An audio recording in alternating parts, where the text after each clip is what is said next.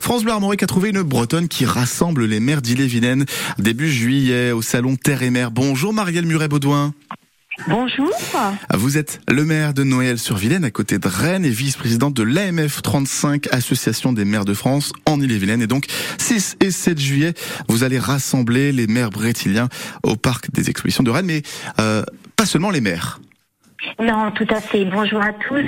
Bonjour à vos éditeurs. Effectivement, le 6 et 7 juillet au salon du Parc des Expositions Rennes-Saint-Jacques, il y a le salon Terre et Mer, et donc c'est pour les élus, les maires, les présidents d'intercommunalités, mais également tous les agents de nos collectivités et également nos partenaires. Ouais, ce qui permet d'avoir un grand moment d'échange, tout un week-end pour réfléchir ensemble, sans parler d'étiquette justement, vraiment pour trouver des réflexions adaptées au département.